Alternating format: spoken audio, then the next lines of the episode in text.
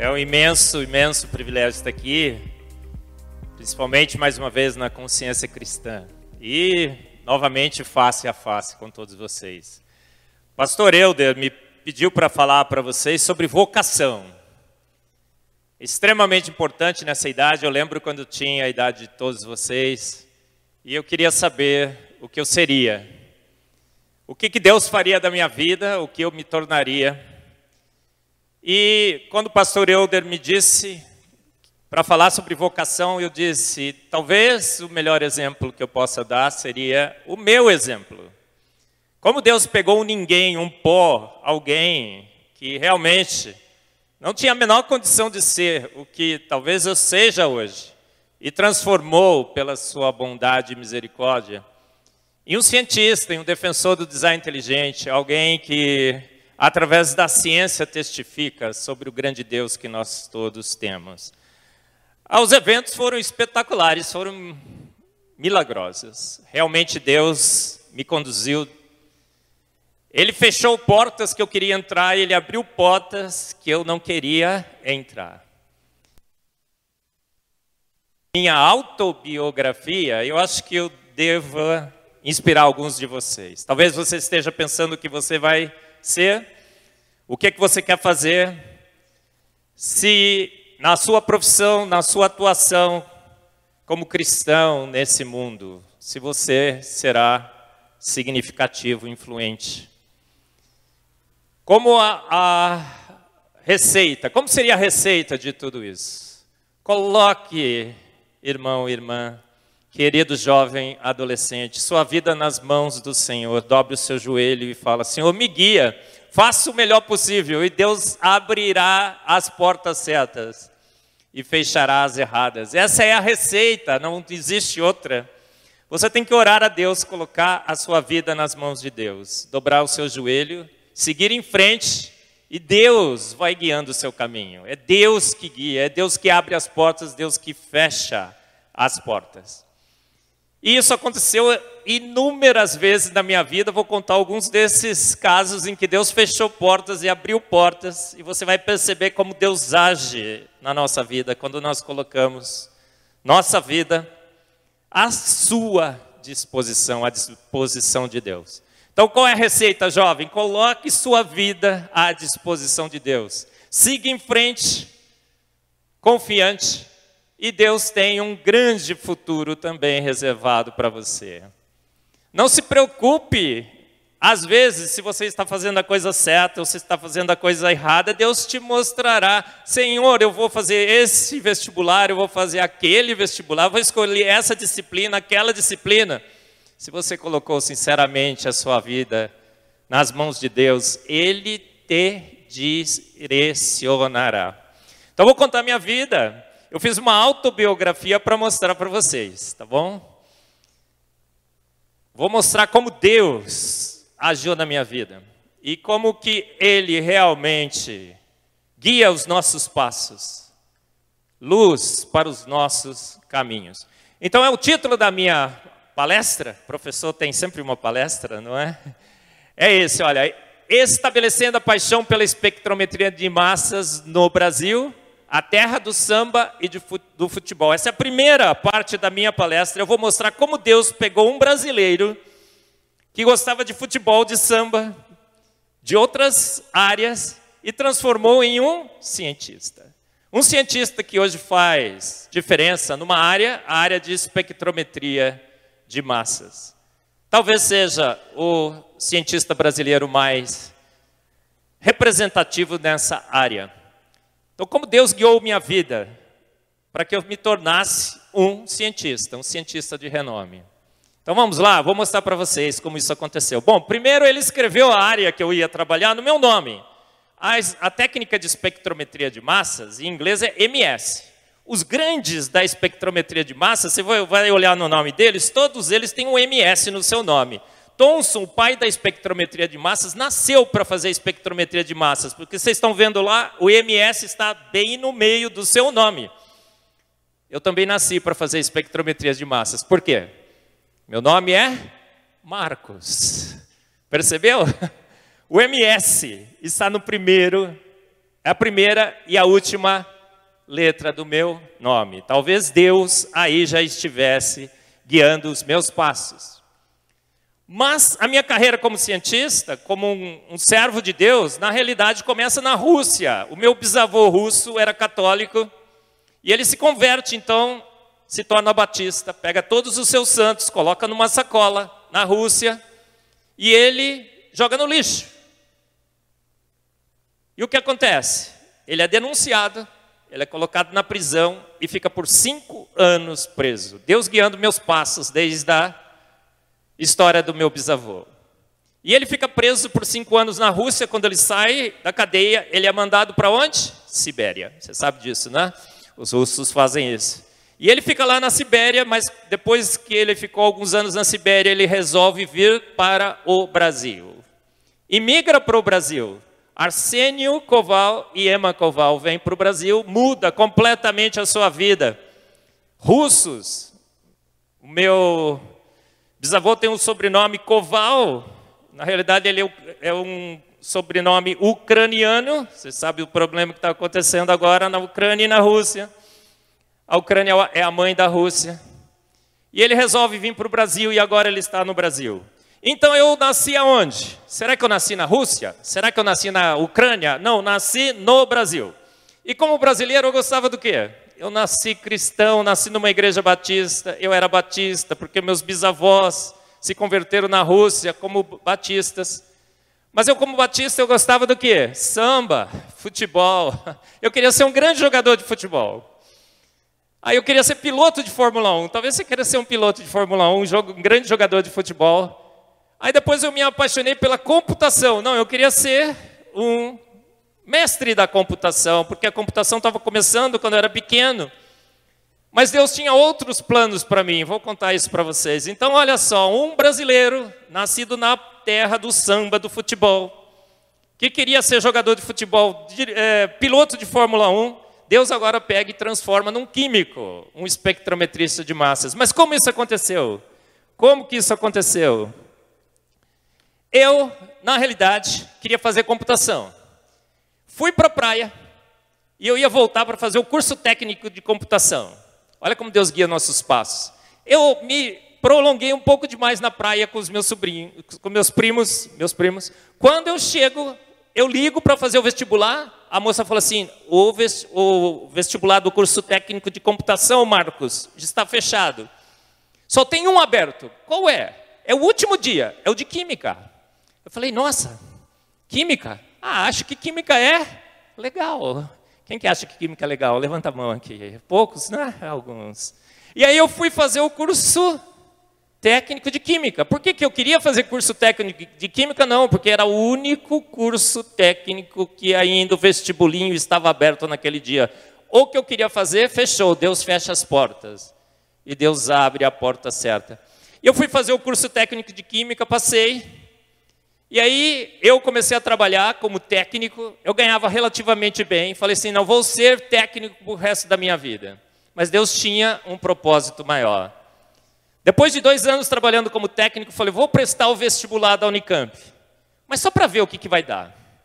Aí no domingo cedo eu entrei para a EBD. Eu fui fazer na minha igreja, assistir aula de EBD. E o vestibular da Unicamp era a uma hora da tarde. Dez e meia da manhã eu saio da igreja e vou para o ponto do ônibus. Fico parado no ponto do ônibus, 11 horas, 11 15 11 e meia, 11 45 meio-dia. O vestibular era a uma hora, uns 40 minutos de ônibus para chegar na Unicamp. Eu olhei para o relógio e falei, Deus, acho que não quer que eu seja químico universitário, não faço vestibular da Unicamp. Gente, quando eu estava saindo do ponto de ônibus, veio uma, um senhor e disse assim: Rapaz, você vai fazer o vestibular da Unicamp? Eu falei: Sim, mas você sabe que esse ônibus da Unicamp não passa mais aqui nesse ponto? Eu falei: Não, não sabia, mas eu estava aqui realmente esperando. Mas eu vou embora para casa, porque agora eu perdi o vestibular. Ele falou: Não, eu estou indo lá para a Unicamp também. Vamos de táxi. Eu falei: Rapaz, eu tenho dinheiro do ônibus, eu não tenho dinheiro do táxi. Ele falou: Não, não, não, eu também estou indo para lá. Táxi, táxi, táxi. Olha, entra no táxi, eu pago. Eu entrei com ele no táxi. E o táxi foi para a Unicamp. Quando chegou na Unicamp, ele falou: é aquele portão lá. Eu falei: entrei. Quando eu passei no portão, vocês já viram essa cena? O portão, pum, fechou. Deus enviou um anjo. Eu não conheço esse anjo, mas esse anjo me levou até o vestibular da Unicamp. No domingo eu fiz o vestibular, no, na segunda-feira, para fazer o vestibular, eu teria que faltar na minha, no meu emprego, na, como técnico de química. O que, que eu fiz? Eu fui trabalhar. Eu falei, não, eu não vou passar nesse vestibular. E eu estava trabalhando, 11 horas da manhã, o meu técnico, o meu, meu chefe, bateu nas minha, minhas costas e falou assim, Marcos, o que, que você está fazendo aí? Eu falei, estou trabalhando, Gerês. Antônio Carlos Gerês. Ele falou assim, mas você não ia fazer o vestibular? Eu estou sabendo. Eu falei, quem que te contou? Alguém contou aí.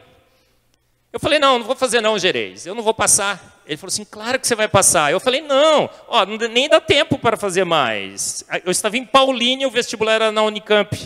Ele falou assim, dá tempo sim. O meu chefe, o engenheiro, chefão, eu era um mero técnico, foi na sua sala, pegou a chave do seu carro, veio para mim e falou assim: Você vai com o meu carro. Gente, eu parecia filho do Bill Gates. Eu fui com o carrão do meu chefe. Parei. Gente, veja isso. Você acha que um, um, um chefe, engenheiro químico, chefão da Ródia de Paulínia, emprestaria o seu carrão para um técnico fazer o vestibular. Foi isso que aconteceu. Deus guia os nossos passos. E eu fiz o vestibular, no outro dia eu fui. Aí quando eu peguei o jornal, ah, passei. Passei. Comecei a fazer o curso de técnico, eh, de curso de química na Unicamp. Quando eu estava para fazer agora a, a minha iniciação científica, eu fui, falei assim, vou fazer em sínteses orgânicas. Um professor no laboratório falou assim: não, Marcos, você tem que fazer em espectrometria de massas, porque espectrometria de massas é a técnica do futuro. Falei, é? E aí você vai falar com a professora Cone. Quando eu cheguei para falar com a professora Cone, ela falou assim: Ah, você quer trabalhar comigo em espectrometria de massas? Traz seu currículo aí. E eu saí todo desanimado. Eu falei, ela não vai me aceitar. De repente ela vem correndo atrás de mim e fala: Marcos, Marcos, ela é uma italiana americana? Sim, você pode começar amanhã. Depois de alguns meses, eu descobri que, junto com a professora Cone, uma professora, Anitta, que compartilhava a sala com ela, eu tinha acabado de fazer uma prova com a Anitta e eu tinha tirado 10. E a Anitta falou assim: Nossa, você dispensou o Marcos, ele acaba de tirar 10. E ela me chama e eu começo a trabalhar em espectrometria de massas. Espectrometria de massas, gente. Hoje, talvez seja a técnica analítica mais importante. Deus guia os nossos passos, não guia? Mas quando eu entrei na Unicamp, um pouco de ciência nos afasta de Deus, muito nos aproxima. Os meus professores falaram: Marcos, você evoluiu lenta, gradual e sucessivamente. Marcos, o Big Bang criou o universo. E eu me tornei um evolucionista teísta, um criacionista evolucionário. Então, como cientista, toda a minha carreira até 2008 foi uma carreira insignificante. Eu fui talvez, sou talvez até hoje, um dos maiores nessa área no Brasil, mas como cristão eu fui insignificante porque eu comprei a evolução, eu comprei o Big Bang e eu achei que Deus tinha guiado. Então essa foi a minha vida como cristão até 2018. Mas essa é a professora, a professora Cone, que me aceitou no grupo. Há uma foto minha lá no grupo tal, da, da Cone Cacheres. Aí chegou a, a época que eu iria me graduar e talvez fazer mestrado, doutorado. Eu cheguei para a Cone, Cone, com quem que eu faço? A Cone falou assim, Cone, é, Marcos, eu conheci um rapaz nos Estados Unidos, o professor Cooks. Ele não é ninguém, mas ele será um grande cientista. Ela fez então uma declaração profética. Esse cookies é bom, Marcos, vai fazer com ele. Eu fui fazer então o meu doutorado, pós-doutorado, eu fiz o meu pós-doutorado com cookies. O Cooks, em poucos anos, de ninguém, se tornou o maior espectrometrista de massas do mundo. Hoje o Cooks é o maior nome em espectrometria de massas. Deus dirige a nossa vida, não dirige? Amém. Olha, a espectrometria de massas, Marcos, é o futuro e o Cooks é o máximo. Foi o que a Concheta Cacheres me disse.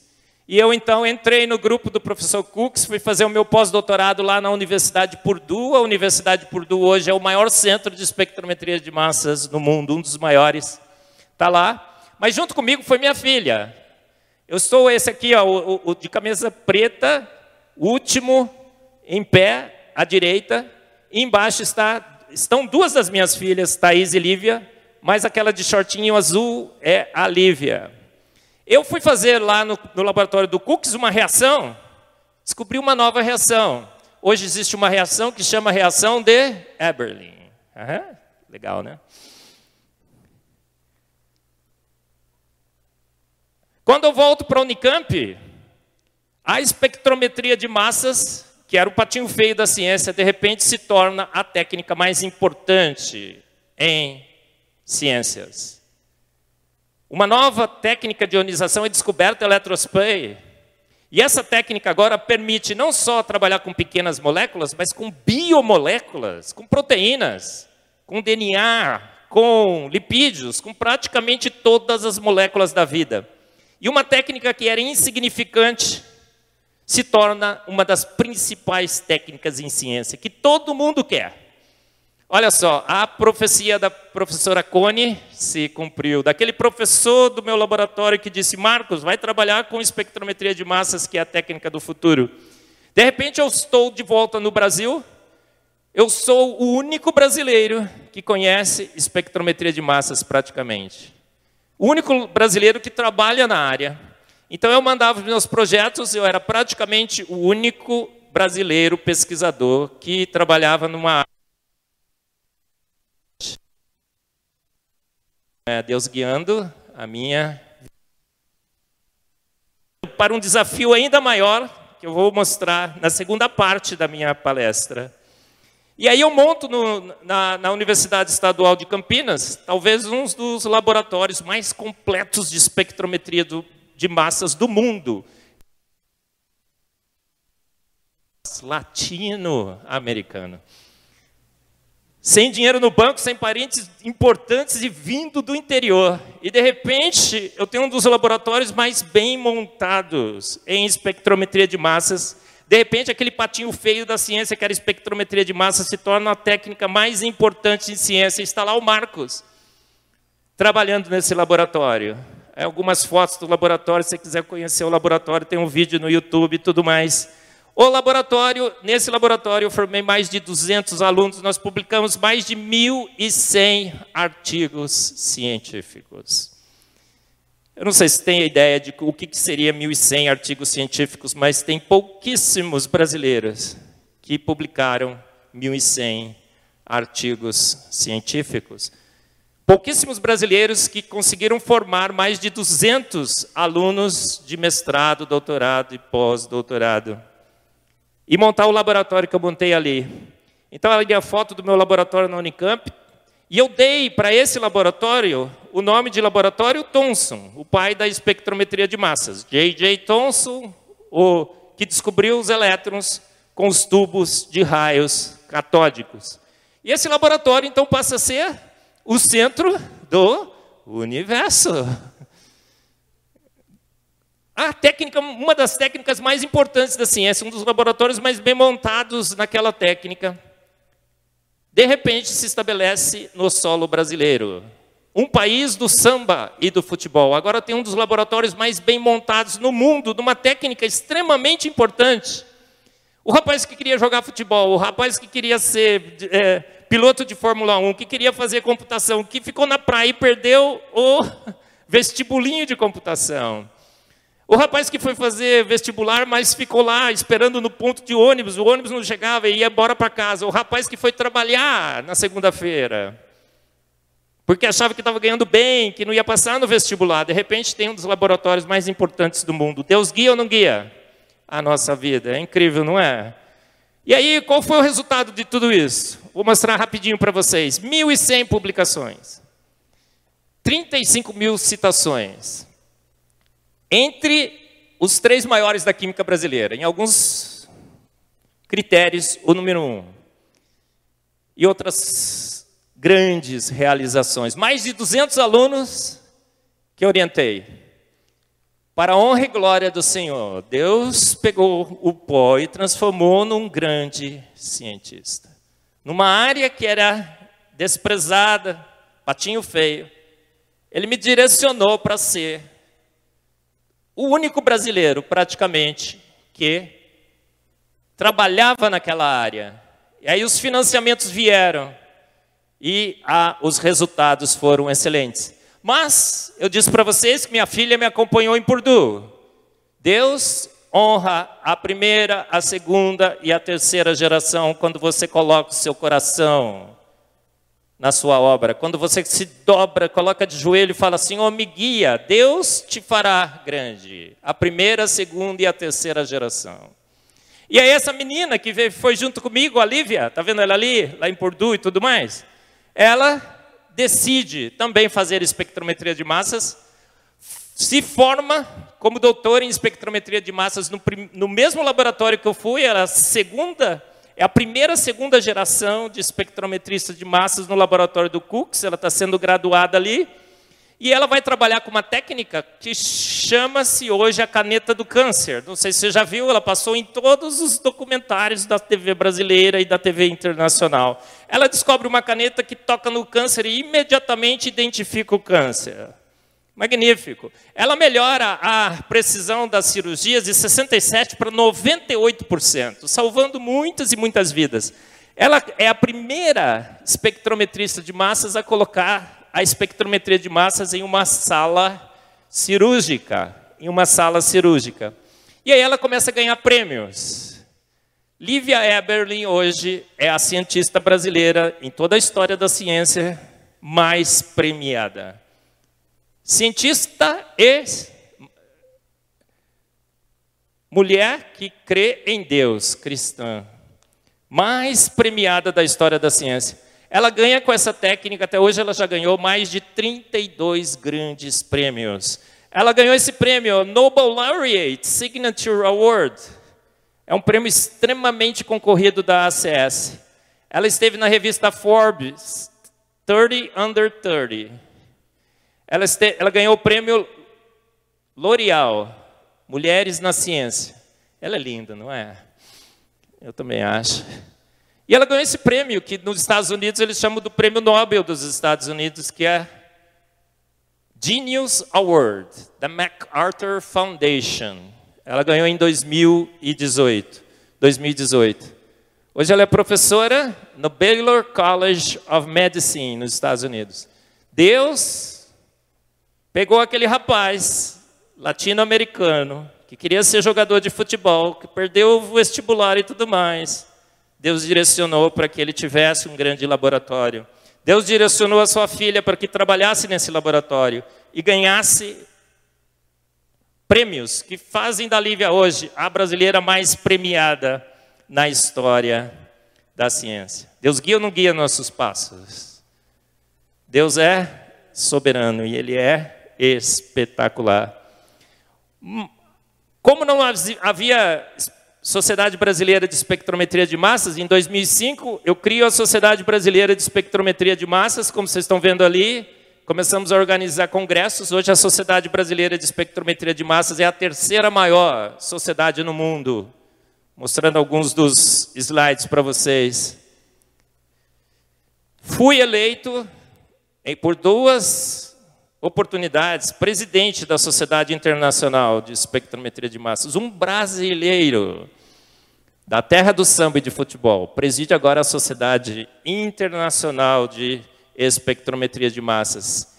E há uma medalha em espectrometria de massas extremamente cobiçada, é a medalha Thomson. O primeiro sul-americano, o primeiro brasileiro a ganhar essa medalha. A medalha Thomson. Então, conclusão, gente.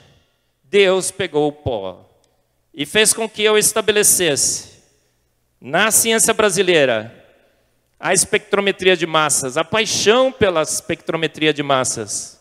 Sim, a gente conseguiu. Qual o futuro do Marcos Eberlin nessa área? To infinity and beyond. Muito bem, mas Deus tinha um plano. Será que ele queria que eu fosse um cientista? Será que ele queria que eu publicasse? Será que ele queria que eu realmente é, formasse pessoas? Eu acho que não. Ele queria estabelecer no Marcos Eberlin autoridade científica para defender a autoridade científica da Bíblia. É isso que ele queria fazer. Então, a segunda parte da minha palestra é sobre a origem e evolução da sociedade brasileira do design inteligente no Brasil. Está em inglês porque eu estou fazendo uma paráfrase do livro do Darwin, talvez você tenha percebido. Agora, quando chega em 2008, dois, começa em 2006, o Marcos aqui está estabelecido como um grande pesquisador na, na área de espectrometria de massas, mas eu era um evolucionista teísta, um criacionista evolucionário. Eu, como cristão, eu fui insignificante na ciência. De segunda a sexta eu falava, gente, a gente evoluiu, eu dava aula de evoluções, de evolução. A gente, o Big Bang criou o universo. Sexta, de segunda a sexta, sábado eu descansava, domingo eu ia na igreja cultuava a Deus. Mas como cristão eu tinha sido até aquele ponto insignificante na ciência. Ninguém tinha ouvido falar sobre o Marcos Eberlin antes, na igreja brasileira, mas em 2006, Enésio Almeida Filho faz esse blog desafiando a nomenclatura científica. Em 2008, eu vou dar uma, uma aula na, na Química da Unicamp, e um aluno me desafia, professor, o senhor crê em Deus? Eu falei, sim, eu creio. Mas, professor, cientista bom é cientista teu. Eu falei, não, cientista bom é cientista que crê em Deus. 90% dos ganhadores de prêmio Nobel, eu falei para eles, são cientistas que criam e que creem em Deus. 22% de judeus, 67% de cristãos que creem no Cristo. Aí falou, mas professor, você não pode dar uma aula sobre isso? Eu falei, claro que pode. Su. E aí eu entrei na internet e descobri esse blog, desafiando a nomenclatura científica do Enésio Almeida Filho, ele estava falando sobre uma nova teoria científica, a teoria do design inteligente. E nessa nova teoria científica, eu descobri que tinha alguns defensores no Brasil da teoria do design inteligente. Eram poucos. O Enésio diz, brinca que eles cabiam numa Kombi. Mas eu percebi então que aquele compromisso que eu tinha feito com a evolução, aquele compromisso que eu tinha feito com o Big Bang, eu poderia talvez trocá-lo pelo compromisso com a boa ciência do design inteligente. E a partir de 2008 eu começo a defender a teoria do design inteligente. Eu deixo de lado o meu compromisso com a evolução, eu deixo de lado o meu compromisso com o Big Bang, e eu passo a defender que uma mente inteligente fez o universo, fez a vida e os fez prontos. E os fez prontos. E aí o, o reverendo Augusto Nicodemos me convida, Marcos, agora você defende o design inteligente? Vem aqui para o Mackenzie, nós vamos ter um congresso, o primeiro simpósio darwinismo hoje. Eu falei, sim, eu vou. O que, que eu vou fazer? Você vai participar no debate. Olha só, a minha estreia no Design Inteligente foi um debate com os evolucionistas. Um debate extremamente tenso, mas que Deus me guiou, eu com argumentos que apareceram do nada, eu acho que eu venci o debate. Um dos argumentos que eu não consigo esquecer é que o, o evolucionista disse assim: Marcos, nós somos só 2% diferente dos chimpanzés. É um pouquinho. Eu falei: nossa, 2% é pouquinho? Esse é o efeito Bill Gates. Aí todo mundo riu, né? Porque percebeu logo. Eu falei assim: ó, 2% pode parecer pouco, mas imagina se o Bill Gates chegar aqui e falar para você: olha, de tudo que eu tenho, 2% é teu. Será que é pouquinho? Eu falei, gente, mas é 2% de 3,2 bilhões de pares de bases. Então, esse é o efeito Bill Gates, Bill Gates, que está no meu livro hoje, o Fomos Planejados. A cooptação de Stanley Miller para formar o motor do flagelo bacteriano, que ele teria pego partes, a vida teria pego partes de outras organelas e montado o motor. Eu falei, nossa, esse é o efeito MacGyver. Só falta o MacGyver para montar isso. E aí a minha carreira como defensor do design inteligente começa. Em 2008, na Universidade Presbiteriana Mackenzie, tem um, uma palestra, um discurso que eu faço. Está no YouTube, se você quiser ver. Foi muito interessante. E aí eu participo de quatro darwinismos hoje na Universidade Presbiteriana Mackenzie, Reverendo Augusto Nicodemos, com grandes do design inteligente do mundo. Em 2014 eu me torno o primeiro presidente da Sociedade Brasileira do Design Inteligente. A gente faz o primeiro congresso no The Royal Palm Plaza e o congresso foi sensacional, 370 participantes. E aí eu começo o herege Marcos Eberlin começa a dar palestras pelo Brasil sobre o design inteligente.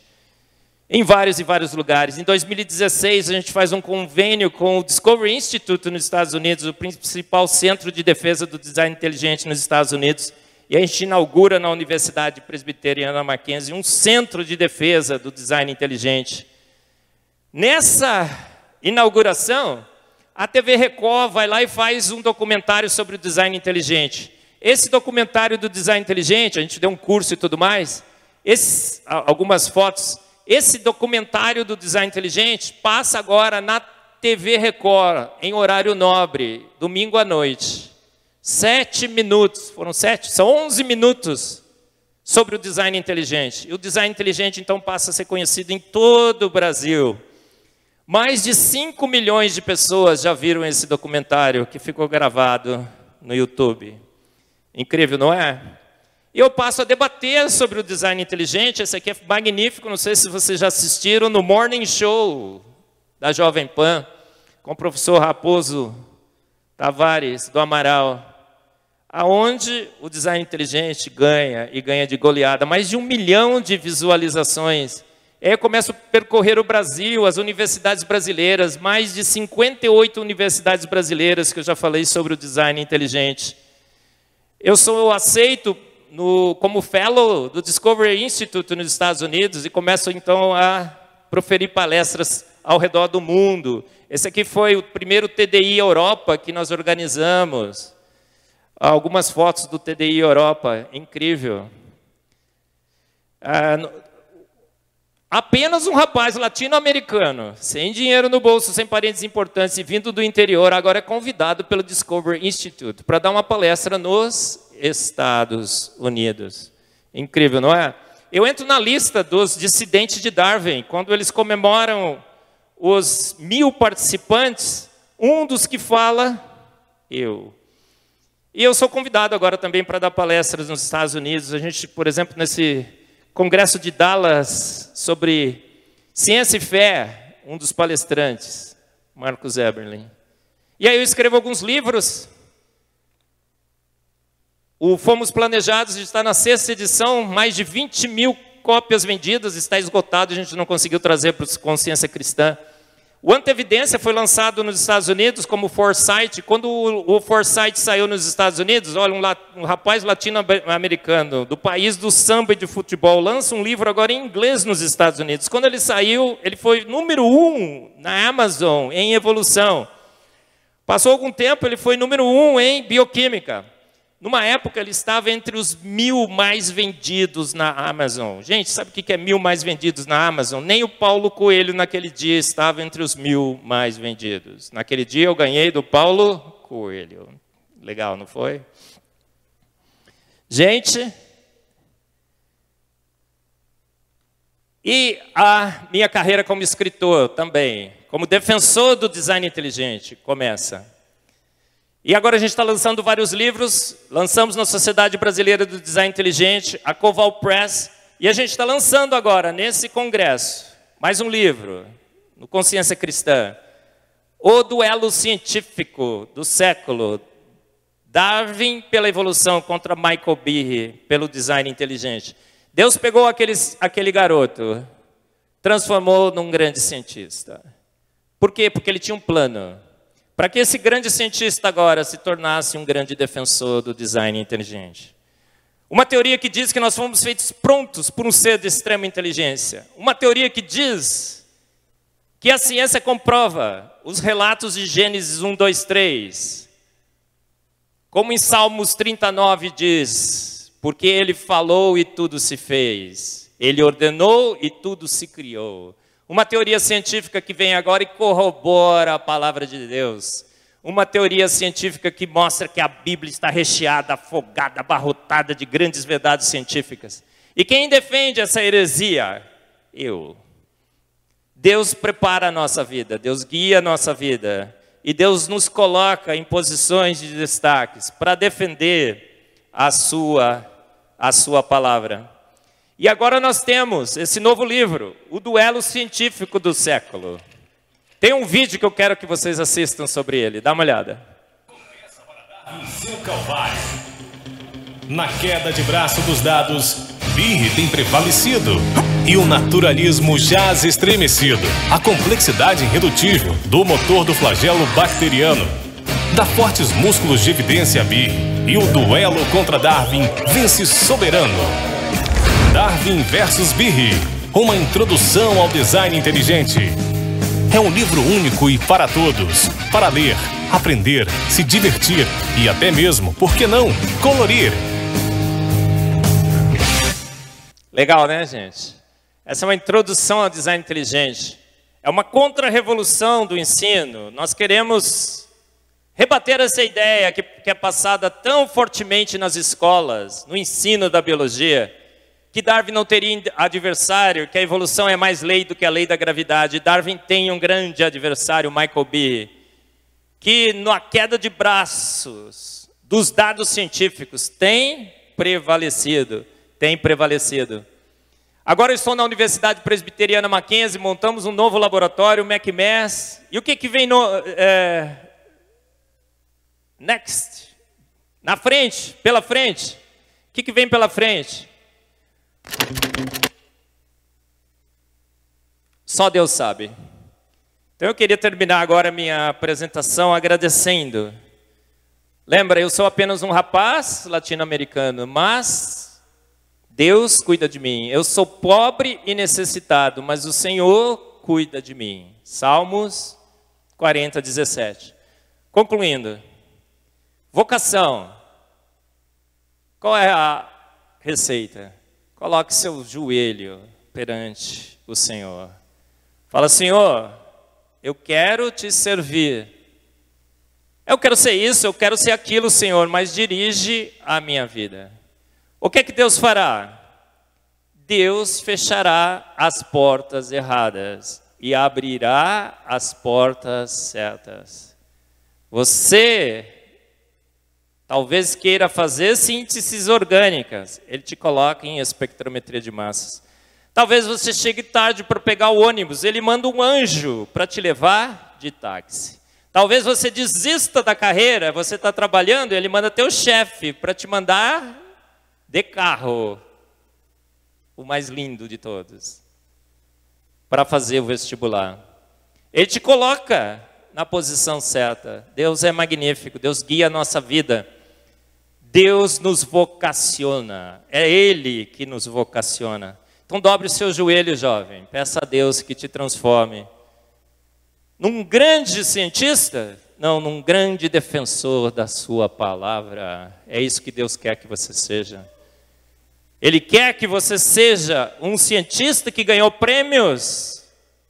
Não, ele quer que você seja um cientista cristão que defenda que Deus é o autor e consumador da ciência, que defenda que a palavra de Deus é a autoridade máxima e inerrante, que não é a ciência que interpreta a palavra de Deus, nós não temos um livro 67, esqueça essa história, irmão. Garoto, jovem, o livro 67, quando ele confirmar as verdades científicas da Bíblia, ótimo, mas quando ele contrariar uma verdade científica da Bíblia, da Bíblia, fique com a Bíblia. Quem tem autoridade para interpretar a ciência é a palavra de Deus, não é a ciência que tem autoridade para interpretar a Bíblia. Um cientista com talvez um pouco de reputação, como vocês, vocês viram aí, Deus criou essa reputação para que eu possa chegar para você hoje e dizer assim: a palavra de Deus é inerrante, ele é guia único, única regra de fé e prática. A história sobre as suas origens está escrita em Gênesis 1, 2, 3. Deus falou e tudo se fez. Façamos o homem a nossa imagem e semelhança. Deus te fez pronto. E há quanto tempo atrás? Seis mil anos. Há seis mil anos atrás, em, em dias de 24 horas, porque o Senhor falou: Porque em seis dias criei eu os céus, a terra e o mar e tudo que neles há. Então Deus quer estabelecer em nós autoridade, como Ele estabeleceu em mim, para que você defenda a Sua palavra, para que você seja um missionário da Sua palavra. Que Deus então transforme você como transformou a mim. Que Deus feche as portas. Quando você chegar atrasado no ônibus, que Deus mande um anjo. Quando você for escolher uma área, que Deus te coloque numa área herege, como era a espectrometria de massas, mas uma área que vá despontar. Você está preocupado na seleção? Fala, Senhor, seleciona para mim. É Ele que sabe, é Ele que vê. Tudo Deus faz, tudo Deus vê. Então a minha oração, jovem, é que Deus guie sua vida como guiou a minha, como tem guiado a minha. Que Deus te transforme num grande defensor da sua palavra. Sem compromisso nenhum com ciência de homens. Maldito o homem que confia no homem. Defenda a palavra de Deus, aquela boa e velha palavra de Deus registrada na Bíblia. Em Gênesis 1, 2, 3, por exemplo. Seja grande, dependendo, dependendo única e exclusivamente de Deus. Dobre seu joelho e fala: Senhor, me guie. Ele te guiará, te vocacionará. Essa é a receita. Então, a esse Deus, invisível, mas real, eterno, onipotente, onipresente, que transforma o pó em um homem, em homens e mulheres que defendam a sua palavra, seja a glória, seja a honra, ontem, hoje e sempre. Amém.